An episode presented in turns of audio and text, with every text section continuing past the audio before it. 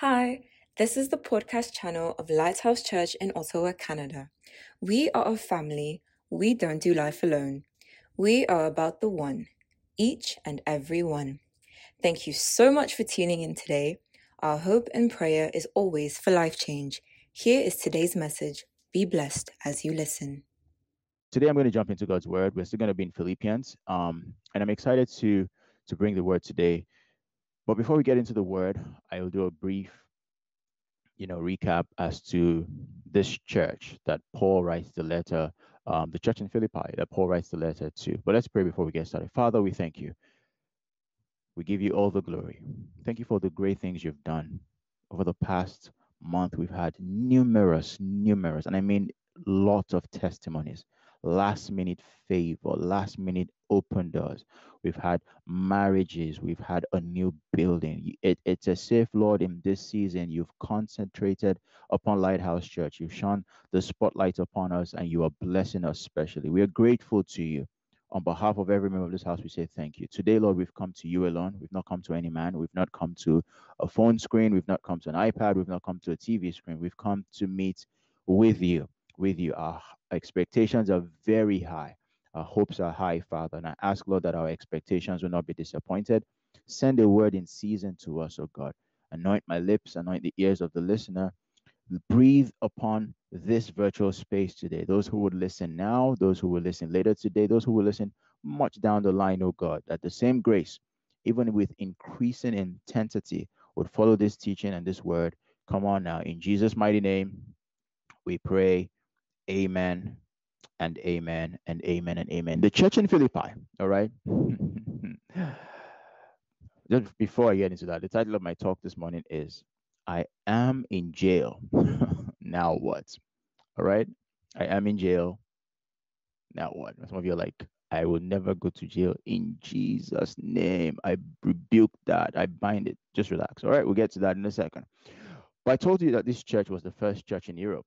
This was a church that was planted by Paul under the leading of the Holy Spirit. Paul wanted to go to another place to do ministry as his passion was, but the Holy Spirit led him to Macedonia. Philippi was a colony, all right, in Macedonia. And he got to this place, met a woman, encountered a jailer, started a church, all right, under really, circumstances that most of us would have said there's nothing much to work with here. Started this church, and this church started to grow.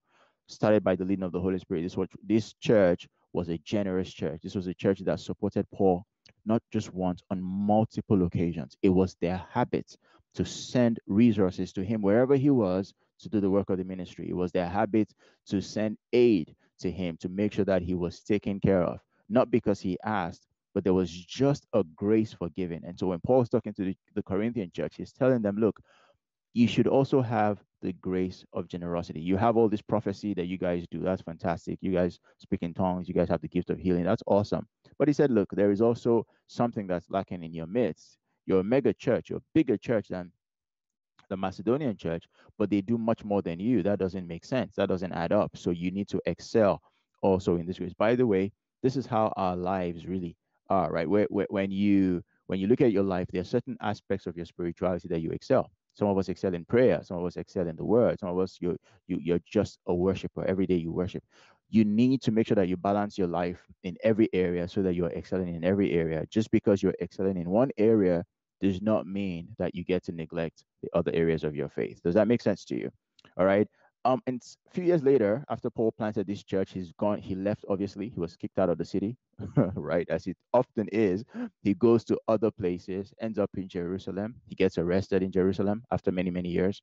He is put on trial in Jerusalem. He appeals to Caesar, and he's shipped off to Rome on that treacherous journey in Acts chapter 26 or 27 to go and stand trial before Caesar. And while he's waiting to stand trial before Caesar, during this period, he is under house arrest. He is in prison. He's in jail. And he's always shackled, all right, at any given time to a Roman soldier.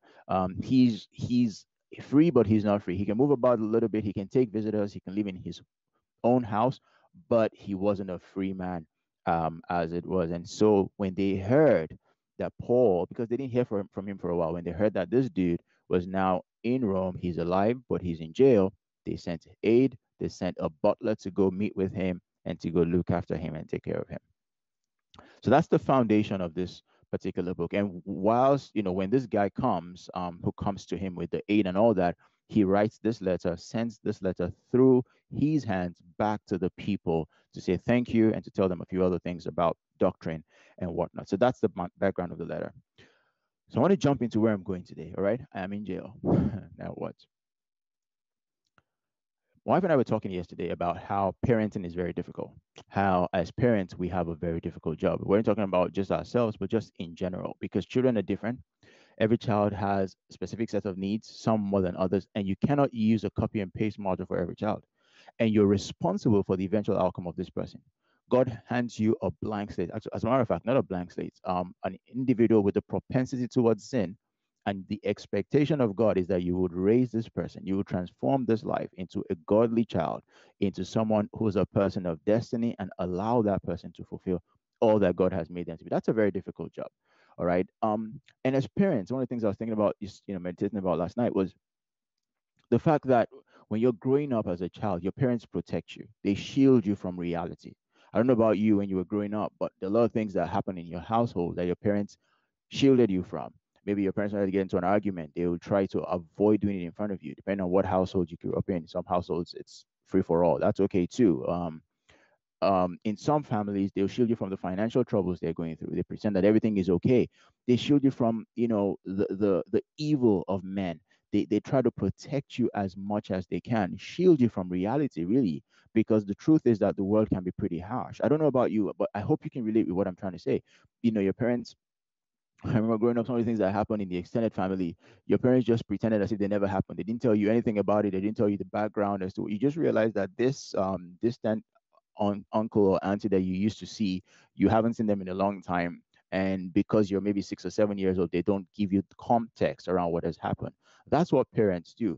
But the thing, though, is that there is a point where you start to make a transition from that protective, protection from reality to exposing the child to reality. If you protect a child from reality all their lives, and then they're 18 or 17, and they're going off to college, and that's the first time they get to experience the real world, they're not equipped, they don't have what it takes to survive in the real world. So there has to be a time when you start to pivot, where you start to open the door, all right, to that closed room, as it were, in little intervals, just to give them a dose of reality. The first dose of reality they probably get is when you're 16, you need to go get a job, all right? There is no two ways about it. No matter how much money I have, when my kids hit the legal age where they can work, they're going to work, all right? It has to happen, because you cannot shield them from some reality. And so they start to open that door, and you start to realize, wow, life can be a little bit more difficult than we thought. Growing up, it was just daddy give me, mommy give me, this, that, for most people. And maybe they tried to give you what they could, and what they couldn't, they just gave you a story and told you couldn't have, it told you, you can't have this, it's bad for you, it's bad for your health. You can't have new toy cars because it's bad for your health or something like that. They give you an excuse to cover up the fact that things are really not going too well. When I was 16, I remember I was in university. And a few months after I got to university, one of my parents have had a very good friend who lived in Philadelphia, a family friend of ours. I've known him since, I was young, actually we used to go out on family vacations together with their family. They lost a son. And this son of theirs that they lost at that time was my age. He was literally, we're 2 days or so apart. And he was an athlete, healthy. He was playing tennis. He was actually a tennis athlete. He was playing for university, and he was playing on the pitch. They were practicing one day, and he just went on the bench, lay down, and he died. It was completely tragic. And my dad called me, I remember, from Nigeria, and he's like, look, you're getting older now. These are the kind of things that obviously in the past they would try to shield you from. And you're like, well, I want you to make a trip to Philadelphia, from D.C. to Philadelphia. Go see, call the name of this uncle of ours, not related by blood, but close enough, and go pay them a condolence visit. I remember that conversation. My dad was like, you're a man now, okay? You need to be able to do these things. And I'm like, what? This is real? I have to go do that? And that bus ride was the longest ever. I went with my brother, I remember, and it was not fun.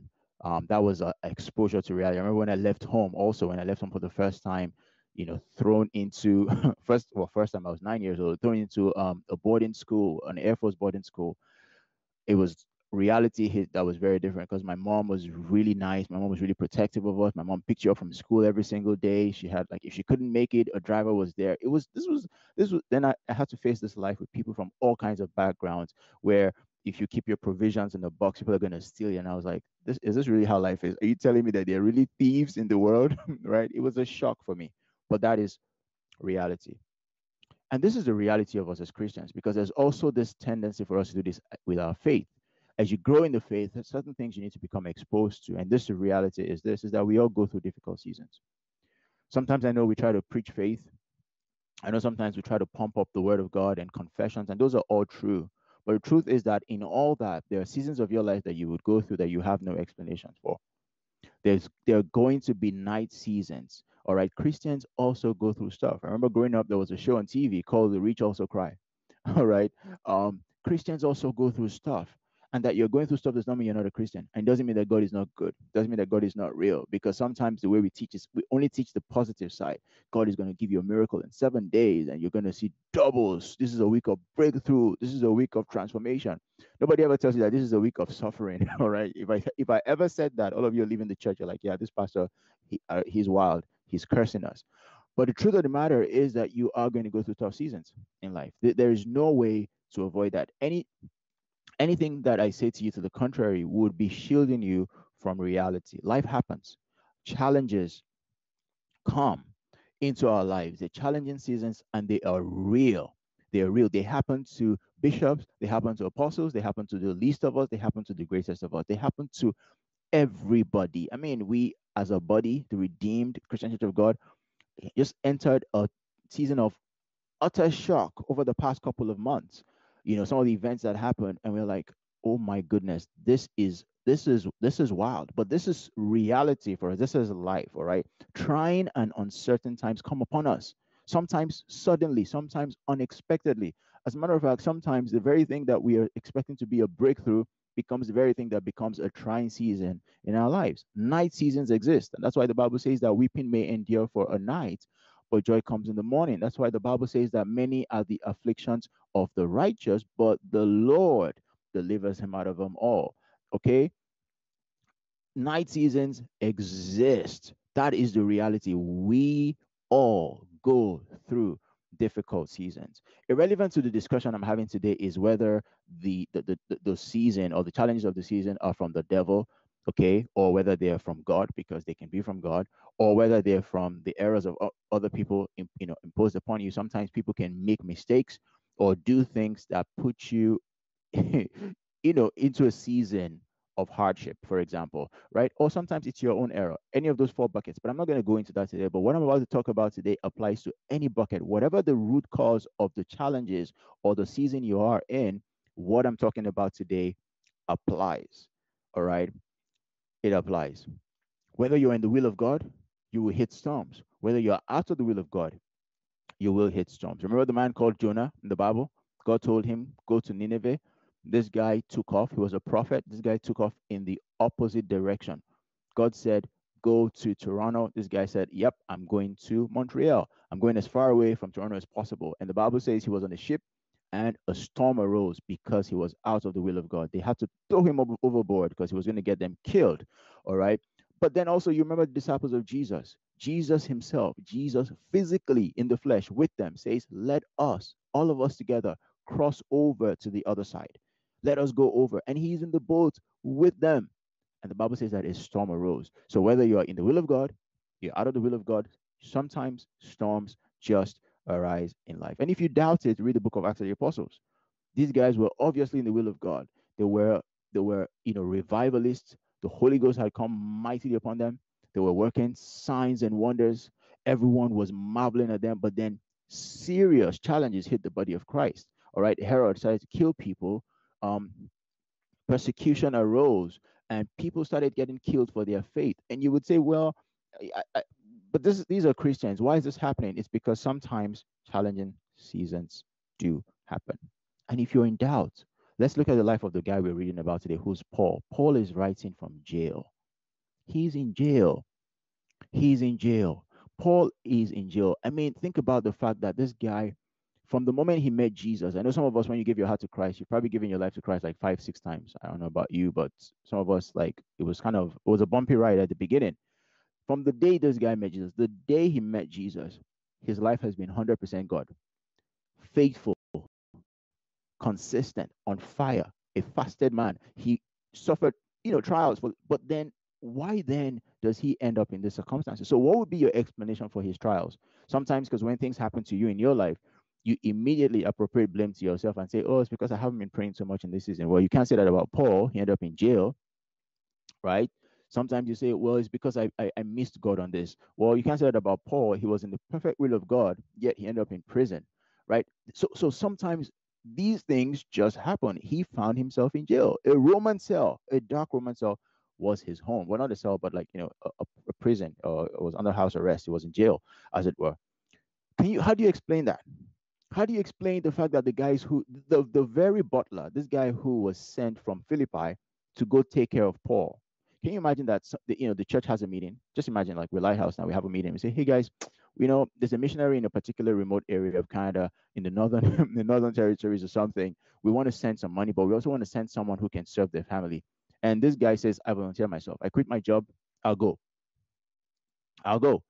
I mean, talk about dedication. He goes and he gets to Paul, and guess what happens to him? He falls sick. He's almost about to die. Paul writes that the guy who is so faithful in his service, because some of you are like, well, I serve in church, I pay my tithe, I show up early for team meetings, I'm on girl services, I'm on 4 different teams. Why is it difficult for me to get a job? Why? This is a guy who decided he was going to go serve a man of God in line with scriptures, and he fell sick. He almost died.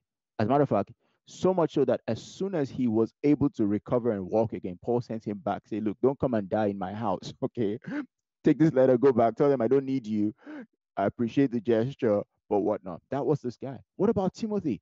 Timothy was Paul's protege. Timothy was a guy, by the way, Timothy is a guy that we need to study very well, because we often overlook him, and underestimate the capabilities of this guy. A lot of the books that Paul wrote was actually written by Paul and Timothy. So you would see in the introduction, Paul and Timothy, all right? But we ascribe it to Paul because we know Paul was the brain behind it, because he started those churches. Timothy was the guy. Paul says, I had no one like Timothy. He is just like me. Just like me. He was a bishop, all right, the first bishop of the church at Ephesus. He was loved by Paul. He was a man of God. He was a pastor, started pastoring from a young age, all right? This was Timothy. This is Timothy I'm talking about here. And guess what? Paul says to Timothy in 1 Timothy chapter 5 and 23, he says, don't drink only water. You ought to drink a little wine for the sake of your stomach, because you are sick so often. I'm like, what? He's sick so often? This is your right-hand man. This is your most trusted associate. When Paul writes in the book of Timothy, and he's at the end of his life, you can see the emotions. He's telling Timothy, please come to me quickly. Come to me before winter. Pretty much, I miss you. I want to be with you. Be with me. Finish everything you're doing and show up, because he had a more intimate relationship with Timothy than anybody else. And Paul, the man of God, the guy who raised a man who fell down from the window and died. You know what it means to fall down and die? It means that doctors, the cause of death will be what? Some kind of trauma, I don't know, something.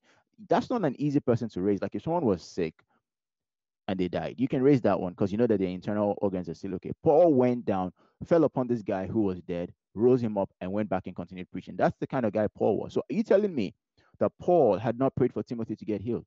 I'm sure he laid hands, he poured anointing oil on him, let the elders lay hands, cast out the devil.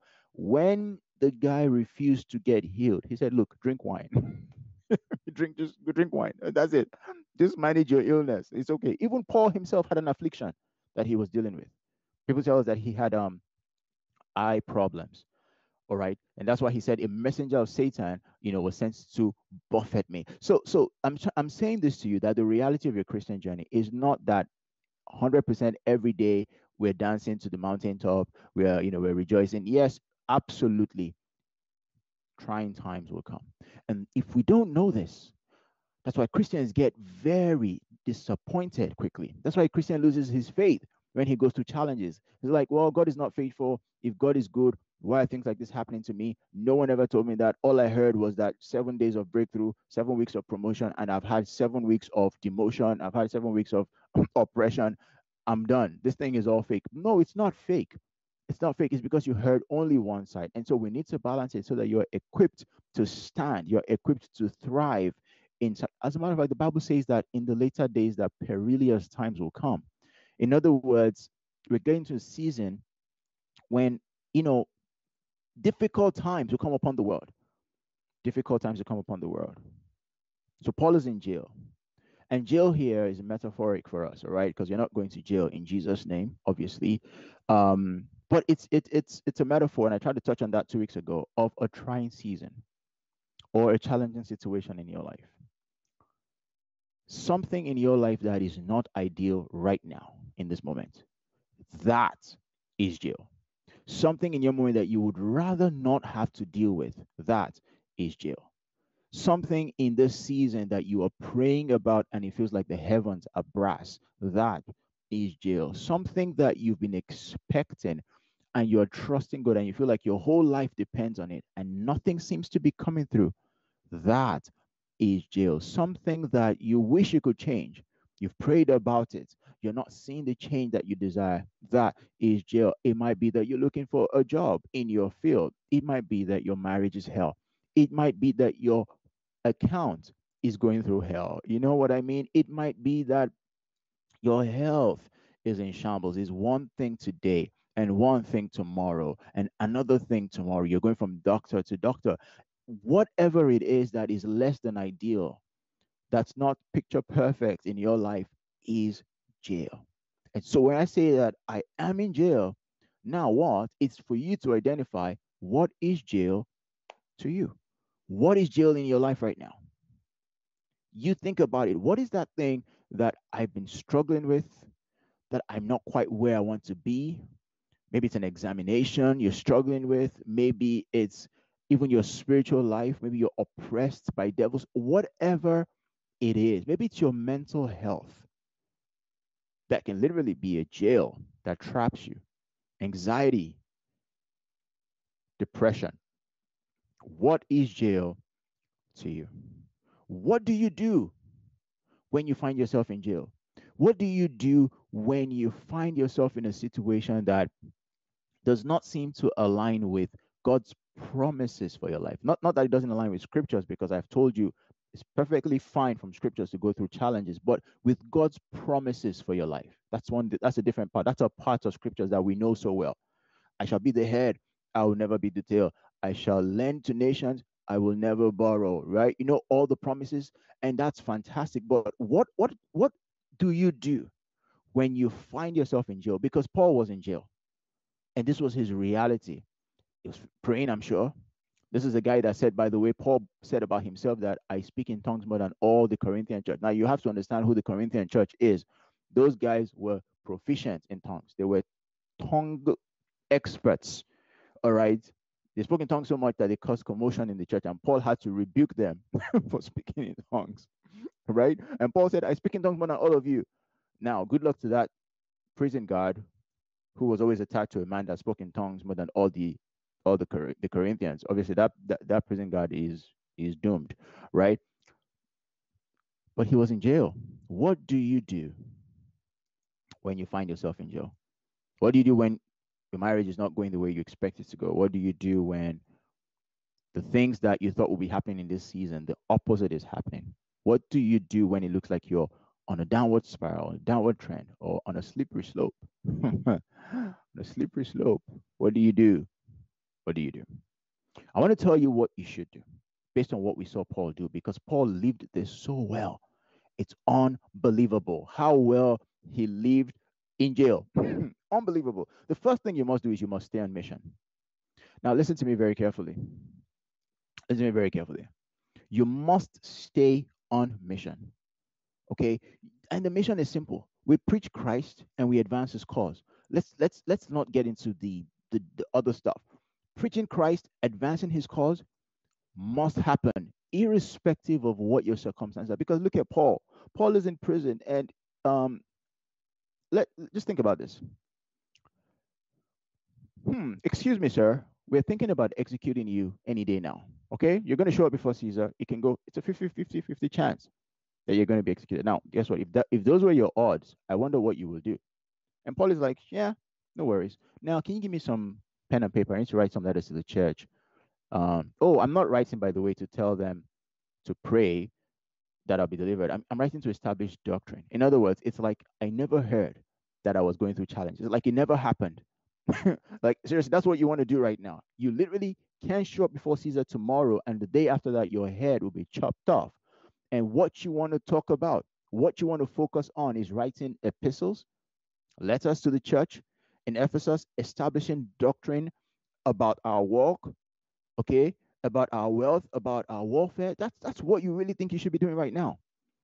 His ministry suffered no setback by his circumstances. He was preaching Christ, and he was advancing the cause of Christ, irrespective of what he was going through. And I need to say this to you. Please listen to me. Please listen to me. And I'm not saying this because I'm insensitive. I'm saying this because it's the truth. There will never be an excuse that would suffice before the Lord as to why we cannot preach the gospel and why we cannot advance the cause of the Lord. There will never be, because we've seen people in Scripture in far worse circumstances than us who advanced the cause of the gospel because their consciousness was that irrespective of what's going on around me, I might be in jail, but the mission must continue.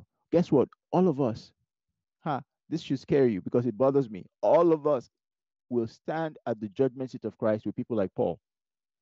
So while I go there and say, Lord, you know what? God, are you familiar with Ottawa's winter? You know how the snow was coming down. We couldn't really do a lot of prayer meetings. Then Paul shows up after me. And this is the guy who was writing letters from jail. And Jesus is probably like, you step aside. I need to address that man behind you. That's it. Welcome, good and faithful servant. All right. Judgment seat of Christ is for believers, by the way. Okay. I'm not talking about hell or heaven. You've made it to heaven. And I think a lot of us don't understand that when they call it the judgment seat of Christ. And maybe I get to teach about, the afterlife and all that stuff at some point. The judgment seat of Christ, you think it's only for reward.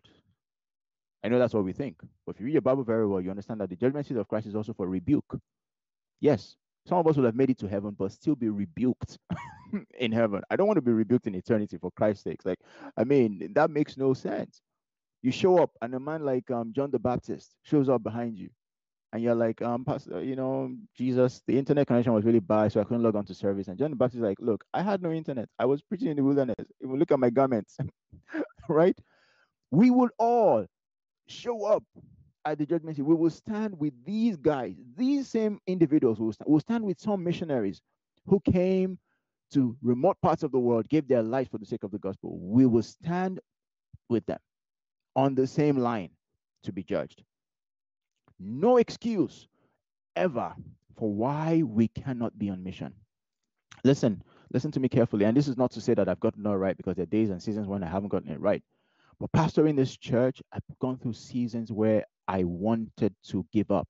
This is a fact. I'm not telling you something just to make up a song. There's seasons when you're looking like, oh my God, how do I make it through the next 4 or 5 days? And the only reason why is you remember people like Paul who were in jail, and nothing stopped the mission.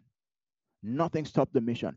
Whatever, if you're breathing, as a matter of fact, if you're comatose, you're not dead, you're in between, you're comatose. Even your state of coma should advance the kingdom of God. There is nothing that would ever give us an excuse as to why we cannot do more, why we cannot further God's kingdom. We find ways around everything. Paul said, fine, you can shackle me, I would write letters. Guess what? Those letters is what we're reading today. Imagine the eternal impact of the letters that Paul wrote. If he was in prison and he was sulking and saying, look, I'll just take this time off. I'll just relax. Whatever happens, happens. At least I've run a good race. But he was like, no, there's more that can still be done. And for many of us, when we go through challenges, we say, what our immediate excuse is that I cannot serve God because I need to get my life in order. That's utter nonsense. Utter nonsense. It's a convenience. It's a theology of convenience that we adopt because we are weary. And I'm not saying that you shouldn't take care of yourself. You obviously should, right? Get get right, get counseling, get support, get everything you need to get right. But I'm saying that when we do that, the first thing we think about is, you know what, let me just drop everything that I'm doing that has to do with God. Because right now, I need to really focus on me, on me. I'm like, what does that even mean? That's not the Christian thing to do. Christians are the people that they beat, they whips them in the square, whips them, said never again, don't ever speak in the name of Jesus. They didn't even go home to nurse their wounds. They immediately went to a prayer meeting. And what they were praying for was boldness to continue the work. I know that your calling might be different and what God has put upon your heart to do might be different, but whatever God has put into your hands, if it's come from God, nothing should ever stop that from progressing because we must stay on mission. So you're in a jail cell, metaphoric, wherever your circumstances, you're struggling to find a job. That's not the time to say, oh, you know, when my life is in order, then I'll serve God. Because people say that all the time, you know, when God takes care of all my needs, when I'm married, I'll serve God. And you realize when you're married that you have less time. Oh, when I have children, I'll serve God. When you have children, you have even less time. But the truth is, mission must continue. Mission must continue to advance. No situation will ever be strong enough that you will get a pass from Jesus Christ. It will never happen. Anyone who tells you that is deceiving you. You say, God understands. I'm sure God understands. Yes, God does understand, but God does not understand. God does not understand why his son had to die on a cross for people who will be unreasonable in reciprocating. He does not understand. He does not understand. God is not saying you should not be okay, but God is saying to you that you must have a heart that even in your darkest moments, even if all you can do to advance the cause of the kingdom is that on your bed at night, you're praying for a church, you're praying for souls to be saved, you're interceding for a family member to be saved. Though, because I'm not talking, by the way, about just service in church, like you join a team and all that. That's an expression of service, but that's not all that there is to service. As a matter of fact, if the only service you render to God is what you do in this church, I'm worried for you. Yeah, a lot of the things you must do in service to God must be behind the scenes. No one would ever know between you. Even your wife would not know. It's between you and God. The days where you spend time praying for somebody that God just put upon your heart, or you heard that this particular person is in a backsliding state and you're interceding day and night for that person, that's service to God. That matters something to God. Do you know what I mean? So it's not just about, oh yeah, let's come, let's carry chairs, let's do. No. Those are expressions, and that's fantastic, and you should please continue to do that. Dream Team is the best team. Shout out to all the Dream Teamers and all that. But beyond that, it's the things that are not even seen that you do. You will not get a pass. You know? And this is one of the reasons why the enemy uses challenges to derail Christians, because he knows that if he hits you, and that's what he tried to do with Job, by the way, don't forget. If he hits you with some challenges in life, he knows that you will immediately back down. You will immediately crawl into a, into a shell, and your fervency will be impacted. And it happens all the time. How many people start out well? How many people? I remember when we started this faith journey together, me and my friends, we all were, on fire. And then over the course of time, some people, due to the blessings of God upon their life, they fell off. Some people, because of challenges that they faced, they fell off. But we are hardened. Listen, we are hardened followers of Christ. One of the things I had to decide when, not even when I started, along the line of pastoring this church, when I hit really challenging times and seasons and that in the middle there, at some point, was I said, look, I'm a hardened follower of Christ. If I die, I will die knowing that I have given my all. I remember one day my wife and I had a conversation, and she was like, is there anything that you want to do in life? And I was like, no. I said, no. I said, if I die today, I know I have given everything I know how to give with my level of understanding at the time to what God has called me to do. I would have no regrets about anything that has to do with my calling or what God has put upon my heart to do. None whatsoever. And I want to live my life that way every day. And next year and the year after, that I never get to a place where I feel like we have fallen off. We've abandoned the thing that God put into our hands. And what has God put into your hands that is suffering right now? What is the thing that God has put into your hand that's an abandoned project and is being overrun by weeds because you are too distracted with the challenges that you face? Sometimes the challenges are actually to help you focus. Paul would never have written some of these letters if he wasn't in prison, because he was always on the go. There is always opportunity to advance God's kingdom in everything. And I said it to myself. I said it to the devil. I'm a hardened follower of Jesus. Hardened. Like a hardened criminal. If you put the screws to me, I will serve God more. So you better leave me alone so I can serve God less. If you make my life more difficult, I will serve God with more intensity. There will be a direct correlation between the challenges that I face and how I serve the Lord. So if you want, you can continue. Whatever attacks you want to throw my way, nothing will ever change how we feel about God. I heard a story about a man who was a pastor. He went on a mission field. He was preaching in certain places, and he got a call that his wife had just had a miscarriage. She, got a call from home. Wife had just had a miscarriage. This is a man of God, accurate man of God. And he obviously he was about to tell his host, okay, I'm going to cancel the next couple of nights. I need to go back home and be with my wife. And his wife called him and said, don't come back. She was being wheeled into the operating theater. She said, don't come back. Finish that mission. And he was strengthened. Finished the mission, obviously came back. They were an emotional wreck, cried, wailed, then picked up again. And the next day, we move. We are hardened followers of Jesus. That's our hashtag, hardened followers. In fires and storms, Christ must be preached. Come rain, come shine, he must be advanced. His cause must be advanced. We have Christians that are inactive followers of Christ. Anyways, today, passive. They confess Jesus and that's okay, but they do nothing to advance his cause.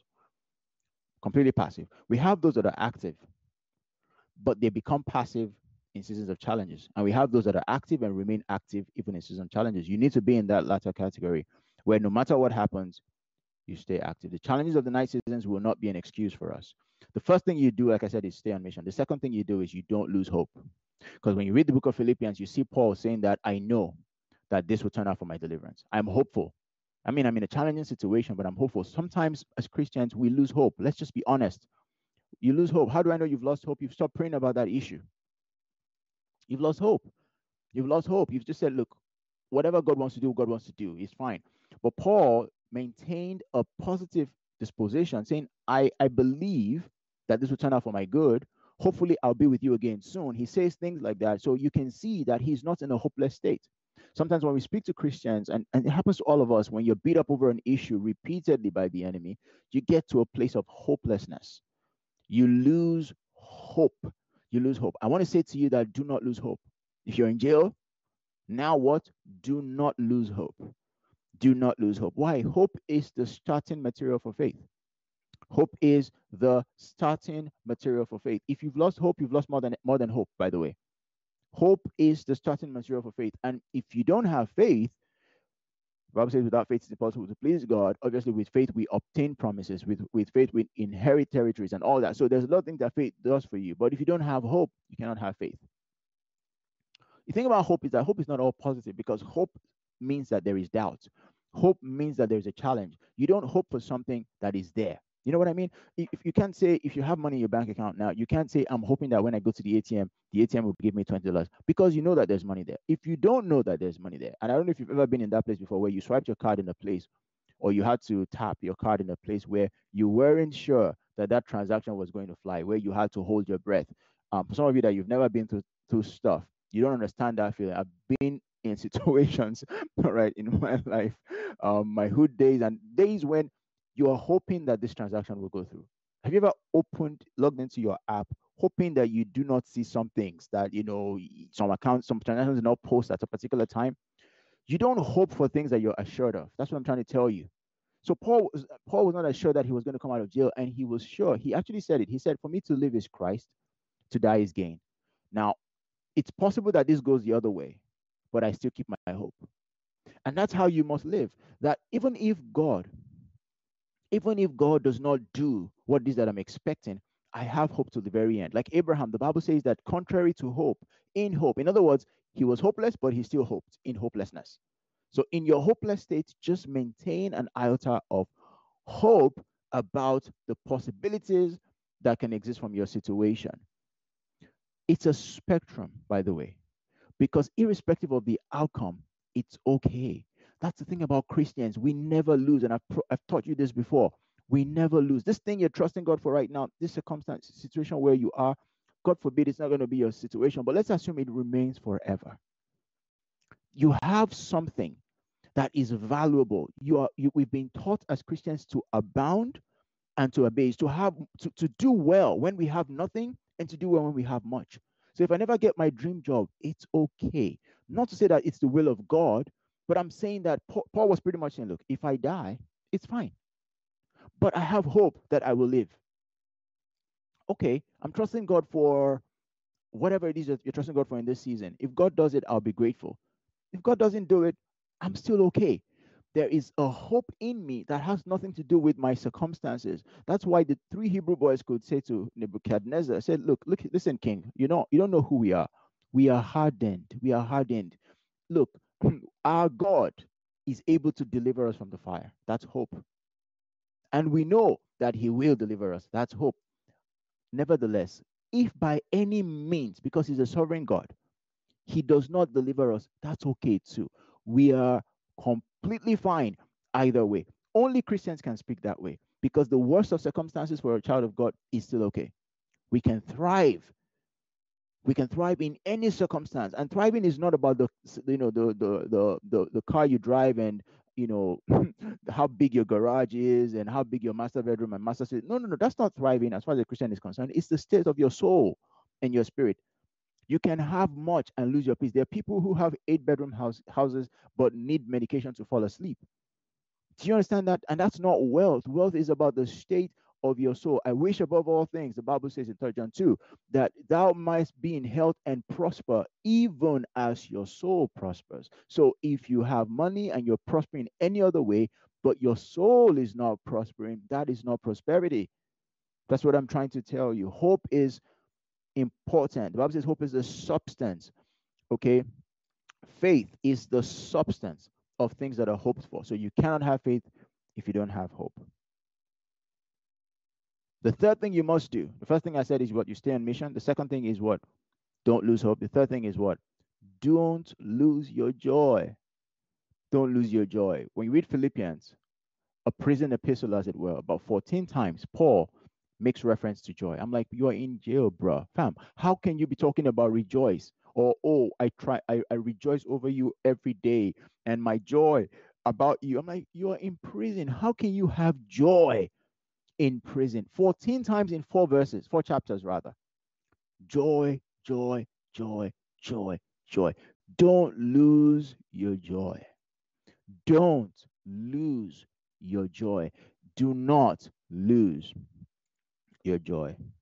Create in me a clean heart, O God, the psalmist says, and renew a right spirit within me. Cast me not away from your presence, O Lord. Take not your Holy Spirit from me. Restore unto me the joy of my salvation. Joy is an asset you have. You will never understand the value of joy. There's a difference between joy and happiness. There's a difference between joy. I remember this. It's a joke, but it's real. I remember when my wife and I just got married, the first 6 months or so of our marriage, she had this habit. She would just come to me, sit down and say, are you happy? I'm like, in fact, I'm very happy. I didn't know marriage could be this sweet. This is the best marriage ever. Fantastic. Oh, awesome. And then I observed that she's expecting me to ask her back whether she's happy. So I make the mistake and say, are you happy? She said, no, I'm not happy. I'm like, what? How are we living in two different worlds? I mean, like for me, I'm like, I thought that. But I guess, when we come into marriage, we have all these ideas about what marriage is going to be. All those movies, Hollywood movies with, linen clothes and the beach, running around, chasing each other. Sometimes marriage is just, let's watch TV, all right? Let's have some fun. I remember those days were very funny. So I stopped asking her if she's happy because I was like, I can't deal with this this dichotomy. It's ridiculous.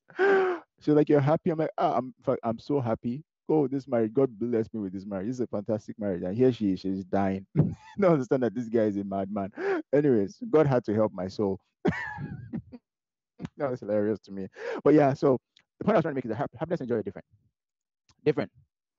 Happiness is tied to happenings and events. Joy is tied to an event, salvation. Say that again. Happiness is tied to happenings.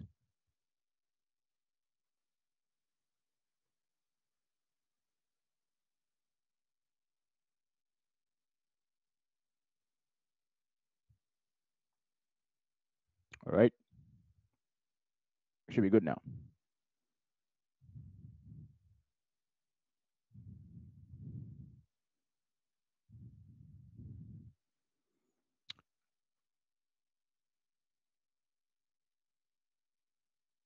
Oh.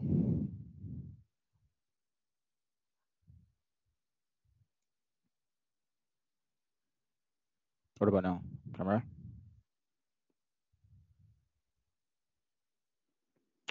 All right, sorry guys, I think we got caught up for a second there.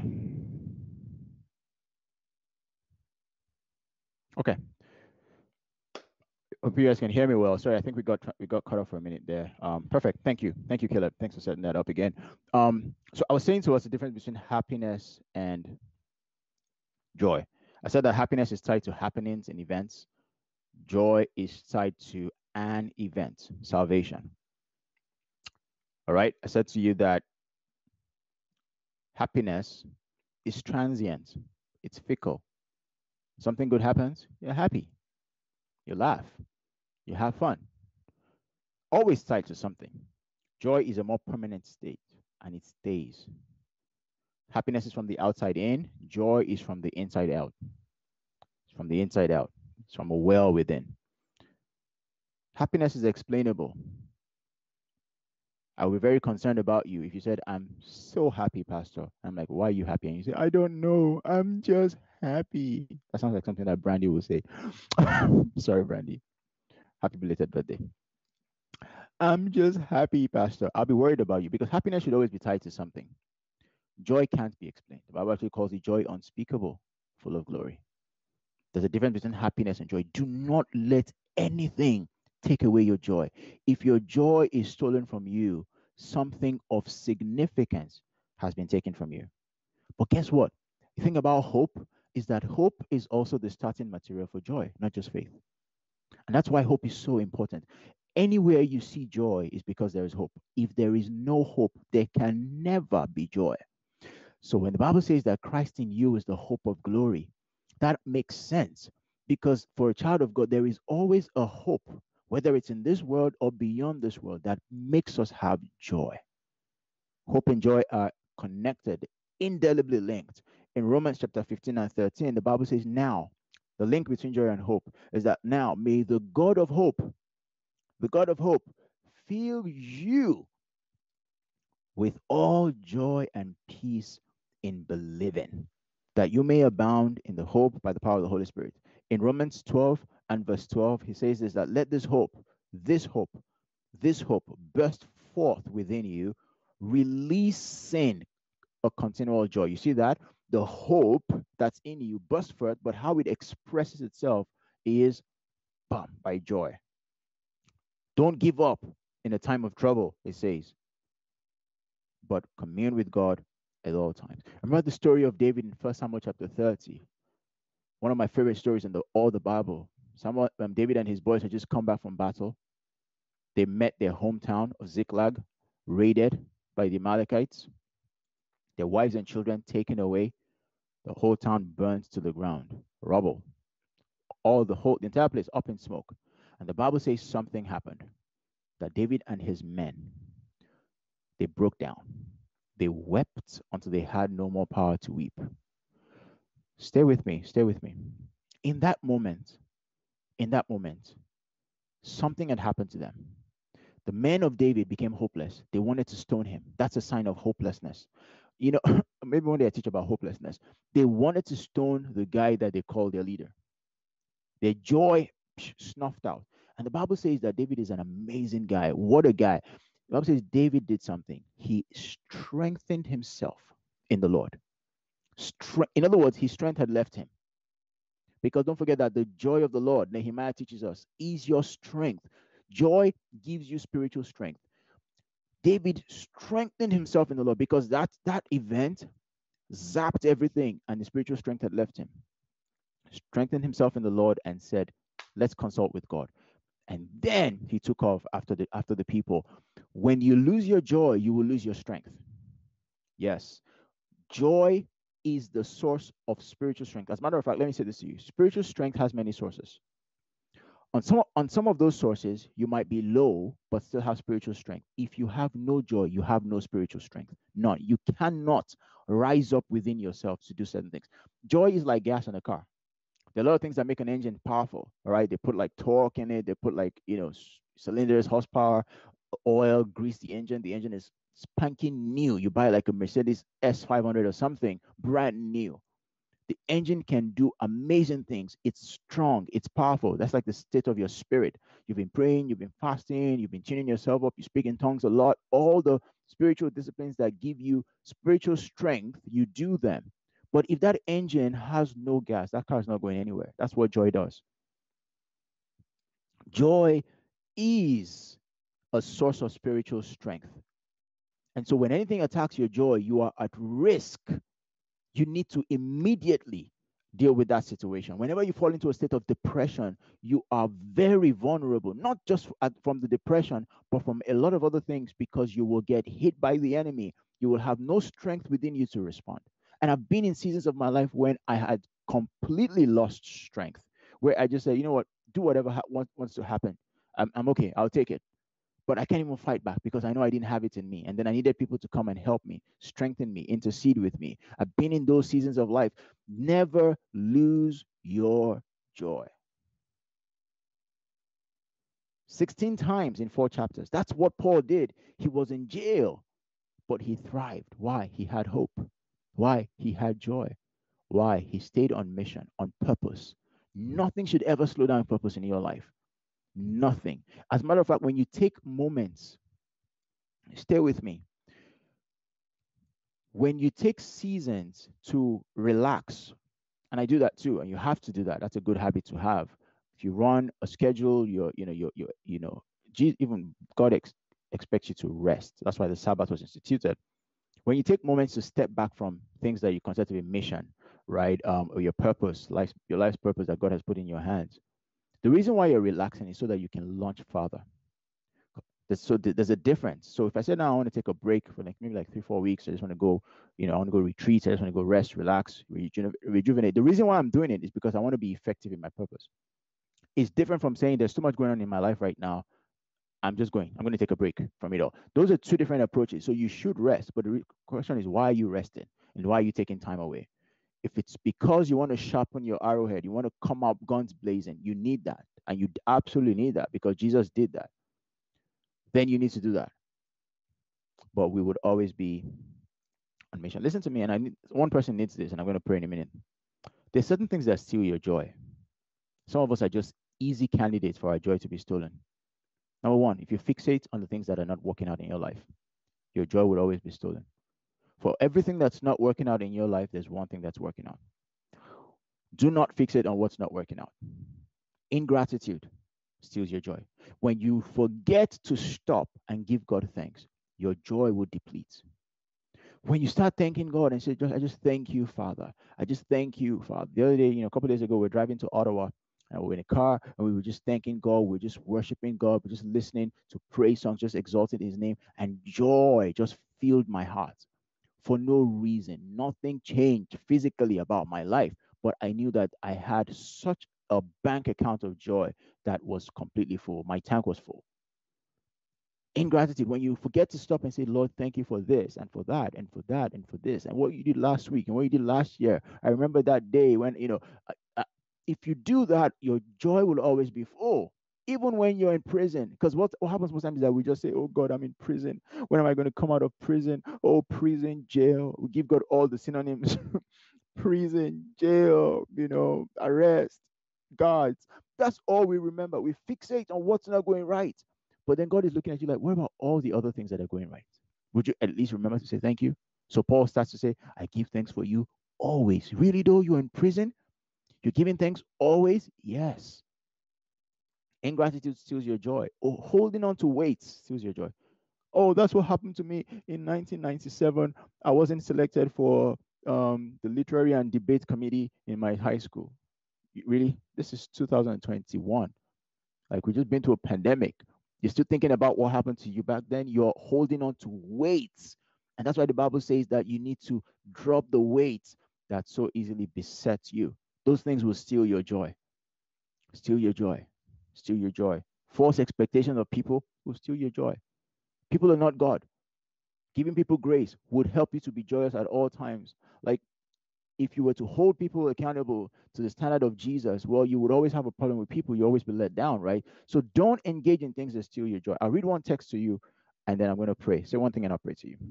Habakkuk 3 and verse 17. Every one of us, we need to know this text. I'm reading in NLT right now. I usually use it King James, but this is good. It says, even though the fig trees have no blossoms. The trees are there. There's no blossoms on them. There are no grapes in the vines. Everything is dry. The bank account's, funny. The olive crop fails. I didn't have a harvest this year. I expected that by now, certain things would have happened to me. They haven't happened. I'll be married by now. I have children by now. I have this by now. It failed. And the fields lie empty and barren. Empty is one thing, but also barren, though. Speaks about future. Even though the flocks die in the field and the cattle barns are empty, yet, I will rejoice in the Lord. I will be joyful in whom the God, which God of my salvation. The sovereign Lord is my strength. He makes me as sure-footed as a deer, able to tread upon the heights. I will be joyful in the God of my salvation. Learn to live in the moments so that your joy is not stolen. Moments, not moment. Moments. I'll explain that. Because when you live in the moment, if the present is not going well, then you can go back to the past. Remember the moments of the past and live there and be grateful. Be thankful for what God has done for you in the past. Do you understand what I'm saying to you? If the future doesn't look too bright, well, and the present looks good, well, live in the moment. Now, live in past, present, or future, anyone that allows you to maintain your joy. Live in the moment. Live in the future by drawing up an imagination and a vision of the future that you see. And if you live there, your heart will be full of joy because there is hope. You're looking to something.